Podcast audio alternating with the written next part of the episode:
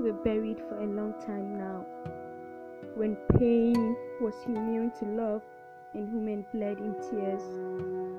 I thought they were supposed to be our companion in the journey of love, but that has been swept away by the wind of our egos. We now see them as trash, the one that dwells in fevers. We feed her with food, we feed her with pride. Remember, she left her world to be with you.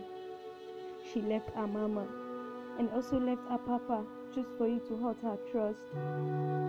You stabbed her feeling and sent her to loneliness. She's young but already old. She had wrinkled her face at her early twenties. How then will she look when she spends more days with you? Can you forgive yourself for this injustice? Can you face her feeble parents and tell them she lives in bliss? She isn't your punch bag nor your toy. You beat her clean and smile when you need her at dusk. What a beast you have turned!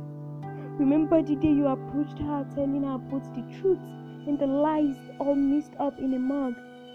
Now you hate her for no reason. Just know you would meet your maker and justice would prevail. You can still change your mind before time erases you.